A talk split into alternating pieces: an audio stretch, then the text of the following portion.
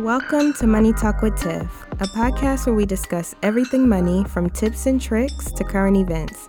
Follow me on my journey to become debt free and meet other cool people along the way. I am your host, Tiffany Grant. Now let's talk money. Hey, everyone, and welcome to another episode of the Money Talk with Tiff podcast. So, today I have one of my faves in real life, um, Dr. Shinika McKiever. She is a leader, an innovative and intellectual thinker, a dreamer, and a doer, as well as a believer of the power of positivity and leading from within.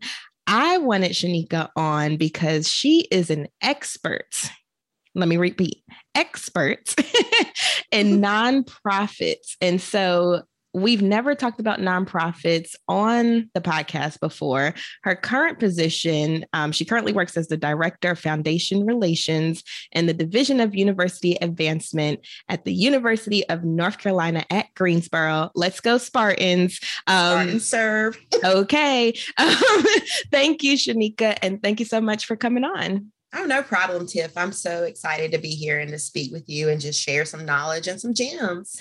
Absolutely. So, I get a lot of people asking about nonprofits in general. Okay? okay. Everything from where do I find money? How do I apply for these things? What about my marketing? Just all types of stuff in the world of, of nonprofits. Now, full disclosure um, and full transparency, I am not an expert in nonprofits for the record. So, this is why I wanted to bring you on so that way you can speak to this because um, this is definitely in your realm and your strength. So, to get us started um, with nonprofits, I know a big struggle is money, right? A big struggle is money. All nonprofits are trying to find those grants, trying to get those grants um, written and submitted and you know, so on and so forth. So let's start there. When I okay. have a nonprofit, okay, what is it that I need before I even start looking for grants?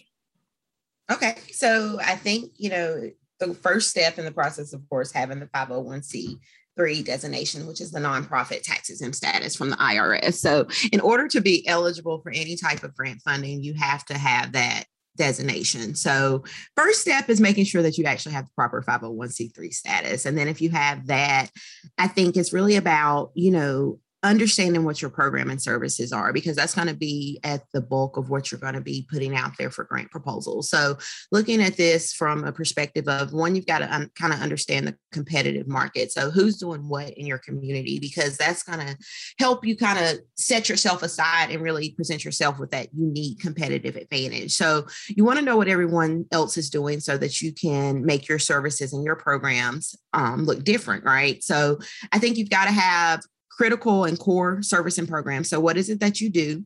Who are you serving? Who's your target audience? And what behavior change is occurring as a result of them receiving your products or services, right? So, mm-hmm it's all about the impact piece. And so I always encourage nonprofit organizations to think about funding from an outcome based perspective. So, what outcome is achieved as a result of you getting a grant or grant funding? And you have to be able to have strong and results oriented programs and services for you to articulate and evaluate that and measure that when you apply for a grant. Oh, I'm so glad you hit on all of that because um, I feel like that's one thing that kind of gets glazed over mm-hmm. is what's the impact? I know I serve on boards where we give out grant money, and that's the main question we're trying to ask. How many people are you impacting? What is the impact on those people? And are you going to take our dollars and make them stretch as far as, far as possible? You know? Mm-hmm. Um, and so the impact piece, when you're creating a nonprofit, make sure you have that part in mind as well. Like a lot of people are like, oh, I should make a nonprofit for this okay, but what does that look like in real life? You know? Um, and we actually had the pleasure of collabing a couple of times now with the Future Fund. So, for people that are not um, familiar with what Future Fund is, um, it is an organization where um, local young leaders they're pretty much pooling their money together to give to nonprofit organizations correct me if I'm wrong because I know you're yes. on the okay, cool. um, so um, with this, you know, they hire coaches, you know, people volunteer. So I was a coach and with this program, they are pretty much trying to get the nonprofit to say what their impact is and how does that you know affect other people and you helping them get the pitch down and then it culminates into a whole event where they're doing the live pitches, right? So uh-huh. if you don't have that in your community, please, please start it because it is an awesome experience. Um, it's great. You know, the nonprofits win, the coaches win, the organization wins. You know, it's just a good overall program and strategy. Now, I bring Future Fund up because they iterate telling stories and making sure that your impact is clear. yes. that is like the gist of the whole program is to make sure that your impact is clear. And so if you do not have the understanding or things like that, feel free to reach out for help. Like that's what people like Shinika and organizations like Future Fund and things like that are for, is to help you kind of narrow that down. That is correct. So um, another thing that people, you know, come to me about quite often is okay, so I have my impact piece down. I know what I'm doing, who I'm impacting, how it's going to help the community, et cetera, et cetera. Okay, so now we've gotten past that step what's the next step that they need to you know kind of think about um, before they start applying for these grants Okay, so I'm going to just kind of take it more so kind of in a professional space. So, mm-hmm. in higher ed fundraising or major gift fundraising, which is where you're really asking for money at a higher level, usually $25,000 is kind of the minimum Mm-hmm. threshold, they kind of operate from a process called the donor cycle. And one of the things that I'm really trying to do more is, you know, educate small businesses and small grassroots nonprofits on kind of like the donor cycle. And I'm doing this through the philanthropy playlist, which we can talk about that a little bit mm-hmm. later on. But what it is, is, you know, this playlist where I did a 30 day thread on LinkedIn and Twitter where I took hip hop and R&B music to kind of really break down and talk about what philanthropy means. So I'm referencing the donor engagement cycle because the first step in that process is called prospect prospect research. And so I would say before you go out and say I'm going to apply for grant after you kind of figured out what your impact looks like, you need to do your prospect research, right? And so what that means is you're looking at prospective donors, funders, foundations, and that can be individuals, um, foundations, businesses, governments, whoever. But you want to kind of get the research in where you figure out kind of what they're able to do, right? So it may be if you're looking at a foundation, you're kind of looking at grant guidelines and seeing, you know, what are their funding priorities? What program areas do they serve? What is the kind of um, dollar amount limit on the grants that they're giving? You may even look at their annual report and kind of see what their grant making looked like in the past few years to kind of give you an idea of what to put your ask in at, right? Mm-hmm. And so, from an individual perspective, this may be, you know, identifying, you know, within your network or your community network, you know, people that have the financial capacity to support your organization. Of course, you know, small gifts are great great and small gifts add up. But imagine if you can, you know, tap into someone within your community that has a affirmation and is passionate about the work that you're doing and you can kind of tell your story and pull their heartstrings to kind of where they come in you would be surprised at how many times you know people open their checkbook and write a check based off what it is that they're passionate about but on the front end of that you got to do the research to kind of get an idea of the scope of what's out there and what's available because if you don't do that research you're probably just going to be overwhelmed and mm-hmm. stressed out so i think you know the first step in that process is, you know, doing the prospect research. And I mean, this can be as simple as doing a Google search. One of the things that I enjoy, I, I go and I um, look at a list search called Philanthropy News Digest, and they send out RFPs every two or three weeks. Um, another way you can kind of approach this prospect research is, you know, just like you were talking about future fund you know within a lot of states they have you know these grant making organizations that all the foundations are a member of right? So in north carolina it's the north carolina network of grant makers. So this is kind of a reverse mm-hmm. search tool but you know go to the north carolina network of grant makers website and see what funders are members right? Because that's going to give you an idea of the funders in your state. And then you know from there you can go to the individual sites and see kind of what it is that they fund so that you have an idea if you're a good fit or not. But I think, you know, just kind of having an idea of what the landscape looks like from a funding perspective sets you up to be a lot more successful than just kind of, you know, willy nilly in it when you get out there. exactly, exactly. And then speaking of donors, like I know one thing, like when we're kind of evaluating who to give grants to, we're looking at, okay, if we give you this money, um, is this your only source of money? Like if if we can't give you the entire amount can the program still happen? Um, or if we do give you the full amount will it stop once the money runs out you know? Yes. And so we base decisions on that as well. And so going back to the donor thing i feel like and co- please let me know if i'm wrong because like i said i'm not an expert. Preface this with saying that. But um but I feel like if you have set donors, so like let's say they're individuals, they're trusts, you know, people that are really interested in your cause, you have that base of donors before you go for the project based grants.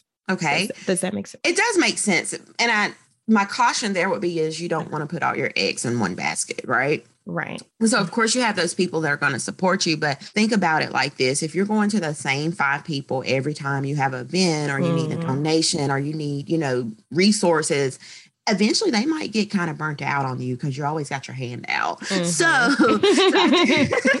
so I just say that to say that it's really important to diversify your funding streams if you're a nonprofit organization. And I have to say this just because of my expertise and my experience in the field. Mm-hmm. Grant funding should never be the end goal for sustaining your organization. So your organizational budget should not be comprised of 100% grants because like you said before, that's not really sustainable. And you know, just kind of talking a little bit kind of about the grant making space right now, it's very competitive. It's very competitive. Not only is it competitive, you know, a lot of funders have really niched down to what it is that they're supporting, right? Mm-hmm. So, you know, you got to make sure that it aligns in that fit. And then the other piece is like just because it is so competitive, a lot of funders are doing like one time grants, like the mm. likelihood of you getting a multi year funding opportunity from a philanthropic foundation is slim to none. So mm. you want to make sure that you know that you're able to sustain your organization and there's a few ways that you can do that right so i you know i think a lot of people have the misconception that a not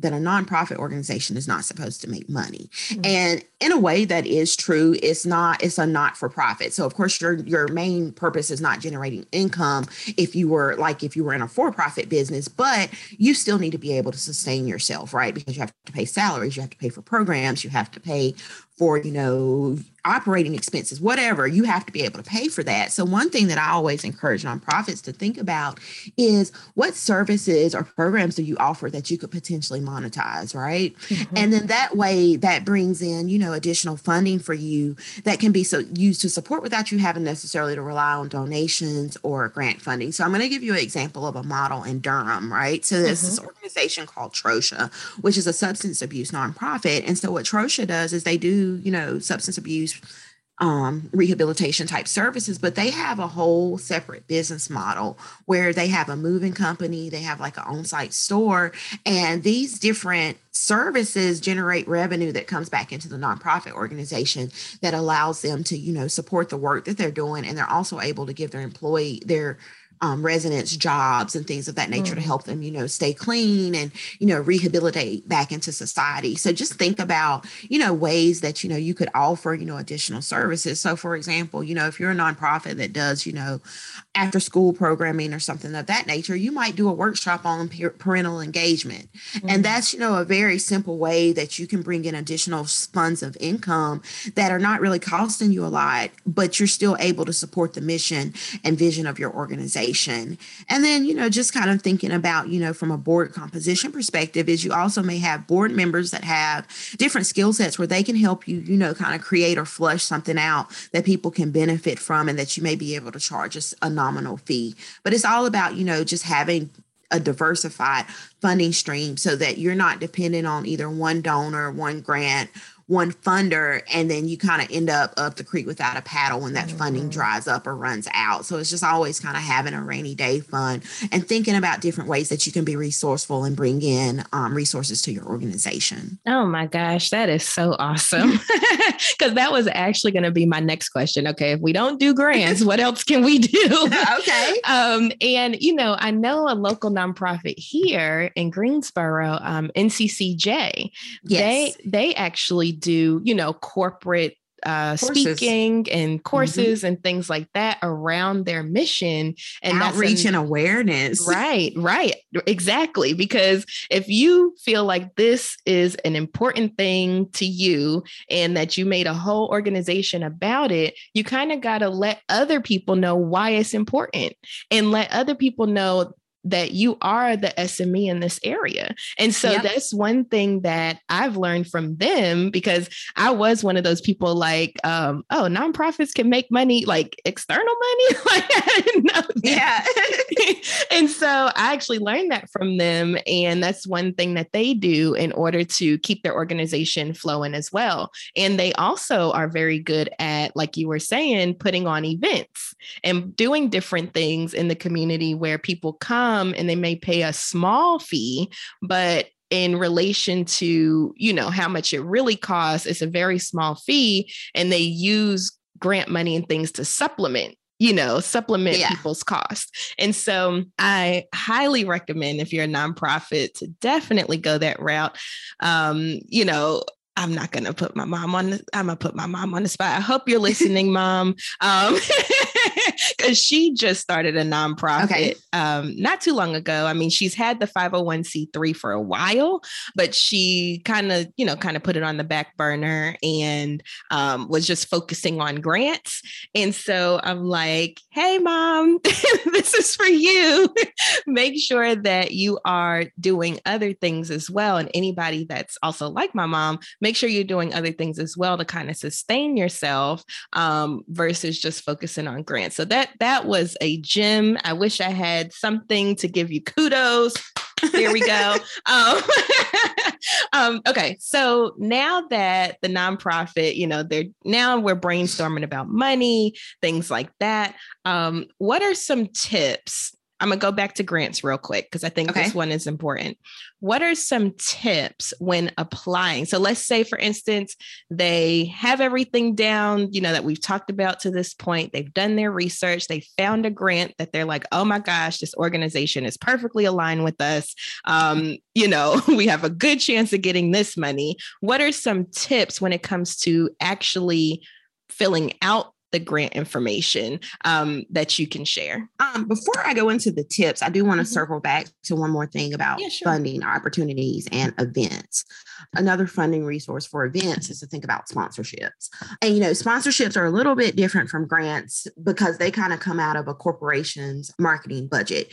And the great thing about sponsorships is companies love doing these because they allow them to engage in the community, they get to be involved in the community, mm-hmm. and then they also, you know, get to increase their visibility and support their corporate social responsibility. So, mm. sponsorships is also a great, great, great way for you to kind of get additional resources to kind of help, you know, help you fund your events where everything's not dependent upon you. And so you can always do sponsor packets, things of that nature, but you want to kind of line in with a sponsor that their organizational mission is similar to the mission of your nonprofit. And then that way it makes a little bit more sense for them to support you, right? And so, you know, just make sure with a sponsorship that you give yourself enough time to get the information in and that you um, kind of connect with someone at the company to have that warm introduction so that it's not cold and goes in the trash. But sponsorships mm. is a really good way way to kind of offset some of the costs. And, you know, one way that you could do that is you may identify a signature sponsor that, you know, you give them first rights, right of refusal each year, but they get different perks for their sponsorship requests. And it may be, you know, their logo or brand placement in your marketing materials, information about them on your website, their employees, volunteering at your events. You see how all of this is mm-hmm. kind of connected into one another. But I didn't want to leave that on the table because that's also another way that you can kind of get some support and also increase your visibility in your community. And you would just have to kind of look and see what, you know, organization has. A lot of these larger corporations, they have information on their page where it may be through their community relations group or through their marketing department. But sponsorships is another way that you can um, access funding. Okay, perfect, perfect. And I'm so glad you brought that up because that is another thing that I see on the grant making side. Um, mm-hmm. we definitely do sponsorships for like the big events and stuff that we have, or we might have just some sponsors that are really passionate. Um, also, I've seen where in order to be on like a committee or something, you have to kind of buy into it so uh-huh. to speak. Um, so that's another outlet that nonprofits um, can use to get some more funding coming in. So thank you so much for stopping me and going back because that was an excellent point that I completely forgot about. no problem. And I also want to touch base on something else you said about mm-hmm. kind of getting people to buy in. So Another thing that grant funders are going to look at when they and when you apply for a grant is a lot of funders have a question on their grant application that says, "Hey, does your board give?" And so I think board giving is also another really important thing that a lot of smaller nonprofits don't necessarily think about. And so you want to recruit board members that have financial capacity to support your organization because mm-hmm. if they're serving on your board, they should be serving with their time, talent, and their purse. So you want mm-hmm. people that's going to, you know, make some type of annual donation and also, you know, so that it looks like that not only are you asking other people for money, you can say, hey, my board gives at a hundred percent level. So you want to make sure that when you're mm-hmm. recruiting board members, that your board members are resourceful and that you're intentional in those people that you put in place because these people are going to help you push your organizational mission forward. And you want them to be supporting you not only from a programmatic perspective, but from a financial perspective as well. Oh, excellent point. Excellent point. Um, because I serve on a few boards here in the community, and I remember one in particular, like they had to pre- pre- almost beg the board members to, um, you know, give to the mission. I'm like, it shouldn't be like that. Like if you're serving on a board, for a particular cause. Now, granted, understand if you might not have it at the time, but yeah. these were people that had it. And so mm-hmm. I'm like, it, it, doesn't make any sense if you're serving on a board, but you don't believe in the mission enough to open up your your pocketbook or yeah. Or if you don't have the funds, going out and trying to find people that do um, to exactly. do your part. You know what I'm saying? Um, yes. So when you say make sure you're intentional about setting up your board, that is like one of the first steps that you need for the whole 501c3 process. And you definitely want to make sure that you have people on board that really believe in your mission and can help out, you know, with their connections, with their mm-hmm. purse mm-hmm. or, you know, wallet if it's a guy. Um, yeah. um, or whatever the case may be, because that's what's going to you know keep your your mission going like you said. So thank you. Um, yeah and i think you also have to just set that expectation with them up front and and this is off topic about what we're talking about but you know from a board recruitment perspective you know do an application that they have to mm-hmm. fill out and put a question on there. Are you willing to give as part of your service? And if they say no, that lets you know right there that's not someone that you want on your board because it's an all hands on deck and everyone in type thing. So, you know, just just again, set the expectation on the front end so that there's not surprises when they get in get in the organization and on their um, terms of service. Right. And since we're talking about boards, let's stay here for a minute because okay. because I, I just thought about another tip when it comes to board members. Um, when you were saying make sure that they fill out an application, like I have seen way too many times where people are like, oh, this person remotely does what I'm trying to do. Let me just add them to the board or let me ask mm-hmm. them. And then they just add them to the board. And in that, you don't really know why that person wants to be on the board, um, what kind of impact they want to have, if they're even willing to make an impact. Um, because some people just say, yeah, you know, sure, you know. Um, but that's, I feel like that's where the application part is so very important um, because you don't want to just put people on the board. Um, you want to make sure that they have some type of buy in, like they go through a mm-hmm. process. So that way they know, oh, I'm chosen. Like, you know, I had to go through this application process, maybe even do interviews. Um, I've been on boards where I had to go to a board meeting 1st uh-huh. to see what the process was, to see how it operated, um, for people to start to get to know me that were already on the board. And then they actually had to make a determination if they wanted to add me or not.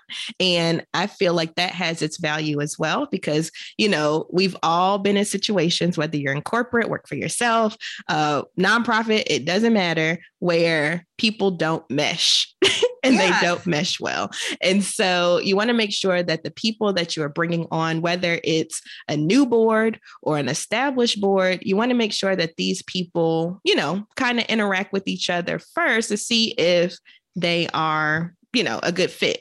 Yeah, it's all about the fit, Tiffany. And mm-hmm. I think, mm-hmm. you know, we're so many new nonprofit organizations. I'm not going to say mess up, but one of the kind of, you know, missteps that they may take is you know just putting any and everybody on their board and again you know mm-hmm. it's all about being intentional this intentionality behind it so you don't want your mom on the board just because she's your mom you want to put somebody on your board that meets a gap in a service need that you have so for example say that I have a nonprofit organization and I need, you know, a finance person, I may need a marketing person, and I may need someone to have experience with like program development and resources, right? Mm-hmm. So why would I ask my sister to serve on the board and she has none of those skill sets? So right. instead, I might call you up and like, hey, Tiff, you know, would you be willing to come serve on my board from a financial perspective?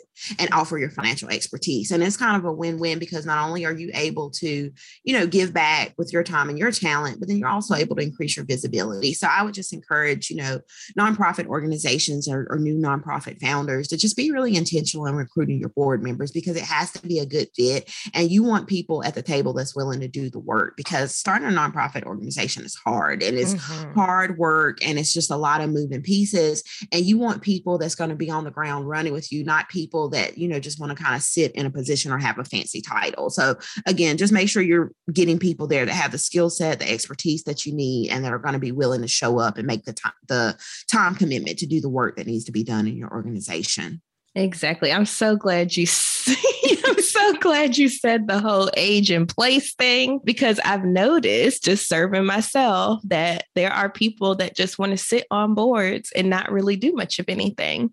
Yeah. And those are not the people that you want on your board. And let's say, for instance, you do have those people because, you know, by accident, they ended up being there, or, you know, what I'm trying to say. Mm-hmm. I feel like it's a good practice to have term limits. And Girl, so it's the best practice to have yes, term limits because you do not want somebody that's going to be dead weight or causing drama or mm-hmm. you know mm-hmm. just all those types of things and this they could just sit there and you know there's no expiration date to when they can leave so um, i noticed that a lot of the successful boards that i've been on have term limits and you know usually it's two three years at the most um, uh-huh. i've i've been on some where i think it's like five years or something like that. But you want to make sure that people don't get complacent because I feel mm-hmm. like that's what happens when you have term limits that are too long or you don't have any at all. People start getting complacent because you have to realize these people, most of the time, is volunteer. And of course, they're not going to be into your baby like you're into your baby. Those are valid points, though, Tiff. And, you know, I would say, you know, set your term limits. If it's a new person, maybe, you know, two years, and then give them the option to roll off or serve on. But I wouldn't have anyone in a term longer than two consecutive terms. So, what a lot mm-hmm. of nonprofits do is they may allow you to serve two consecutive terms and then you have to roll off and then come back. Right. Exactly. if they choose to have you back and then that way you allow people to kind of you know engage but then if it's if you've worn out the time then you're able to kind of move on and then i think you know another thing that i've seen in some boards i've served on in the past was where they actually put in like say you know like not mandatory board board attendance but say you miss three board meetings and you know say if it's a board that meets like quarterly that's four meetings a year and you've missed 75% of the meetings mm. then you know if you miss meetings like if you miss so many meetings then or you know based on how many meetings you have a year right mm-hmm, but mm-hmm. you know just put that number in so that they know like if you miss these meetings then you're going to be held accountable and we're probably going to ask you to step down so that we can allow someone to serve that really wants to be there yes and let's just pause on that, hold accountable. Um, because if you put it in paper and they start doing it and you're not calling them out on it, guess what? The paper doesn't matter. And so you have to be able to be comfortable with, um, you know, letting people know what the expectations are. And if they're not yeah. meeting those expectations, to let them know, hey, you're not meeting the expectations of this board you know, do you think it's better to step down or do you think, you know, and kind of massage it that way? But um yeah, you don't want hard feelings, but yeah. you but but I mean it's, it's like I can't say, you know, nonprofit's a business, but it is like a business. Mm-hmm. You have to have order and structure. And when people don't show up, that impacts the rest of the team. So, you know, again, just it's that personal accountability piece. Like, don't take on too much. Well, thank you so much, Dr. Shinika oh, McKiever, for coming on the show. This was an awesome conversation. And I know this is one thing that I didn't mention, but Shinika, um, she has her own company, consulting firm. It's called the McKiever Group Creative Company. And she specializes in entrepreneurial startup services, nonprofit management, talent development solutions, etc. So, with that being said, Doctor, how can people find you? How can people reach out to you if they were interested in your services? So they can reach out to me a few different ways. Social media is always a great spot. Facebook, my Facebook page is Dr. Shinika McKiever. And I think you have the links if you can drop them in mm-hmm. the transcript when this is over. Um, I'm also on Instagram. Dr. Shinika McKiever is the handle. My Twitter handle is Shinika Inspires. And I'm getting started on TikTok. That's going to be fun. And I'm mm-hmm. Dr. Period Shinika there. And then, of course, you can go to my website, which is www.themckievergroup.com and sign up for our email list. Um, I'm still working on it, but you know, you can send me an email and let me know, you know, what you're interested in, and we can have a conversation. Um, and go from there. But I'm on social media. I'm constantly dropping gems mm-hmm. in philanthropy, nonprofit management, leadership, um, small businesses, and mindset. So some really good information out there. So I would love, you know, if people follow me or send me your questions. I mean, I'm always putting content out. So I need to mm-hmm. know what you guys want to know about. So yeah, mm-hmm. uh, and you know, reach out to me, follow me on Facebook, shoot me an email. I'm like one of the most down to earth people ever. And I love talking to people. So anything I can do to help, I'm happy to. Yes, and she is down to earth in real life. Um, and I will make sure that I have all of those links um, and information about Shinika in the show notes. So that way you can just click and go and you don't even have to worry about listening and trying to type at the same time. Um, yeah. yeah, Tiff, I think I might have to come back on and do, we, we should come back and do a whole session on just the grant proposal part. Yeah. Because that's a whole different conversation within itself. And so, yeah. you know, I want to address your your initial question before we go just kind of, kind of give some people some things to think about before mm-hmm. they start a proposal. And mm-hmm. I would mm-hmm. say the first question is Does your project have large impact on the target population relative to the project costs? So you can't be asking for a million dollars and you're only serving 10 people. Like yes. that's very unrealistic.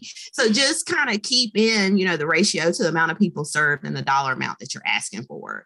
You also have to consider are your grant objectives realistic and high impact? So impact is is rooted in everything that you do in a grant proposal because that's going to show the behavior change and why they should support you. Um, and again, going back to are your objectives clearly defined and easily measured? So, how are you measuring impact? What are you going to do? What are your benchmarks? What are your milestones? And what does that look like? And then does the project bring added value? The added value piece is what's going to catch the funder's attention. So that's your added value is what sets you aside from everyone else. That's what makes you and your organization specifically unique. And then is the goal of the project transformational in some way? You don't want to be doing what everybody else is doing. You need to be doing something that's different, something that's innovative, and something that really makes people like, hey, I want to, you know, utilize her services.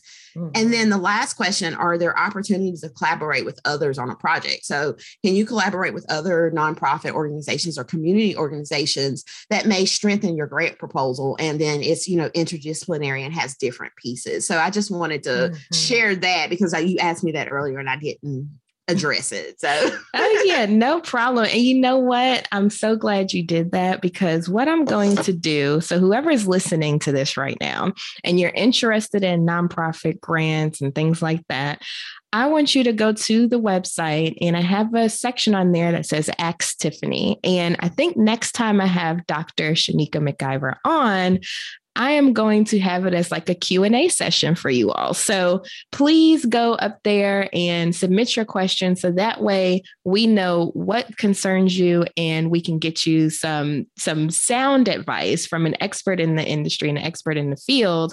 Um, and that way you can get push past some of these blockages that you have, you know? Um, so thank you so much again. like you keep dropping gems. so hopefully, um, you know, people caught something from this episode, even if you didn't have a nonprofit, you know, hopefully you caught some type of gem that you can um, implement in whatever it is that you're doing. So thank you so much. And it was a pleasure speaking with you.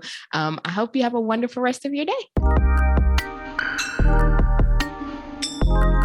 Thank you for listening to the Money Talk with Tiff podcast. For free resources and materials, head over to moneytalkwitht.com. And while you're there, why not sign up for our newsletter so you'll never miss an episode? Talk to you soon.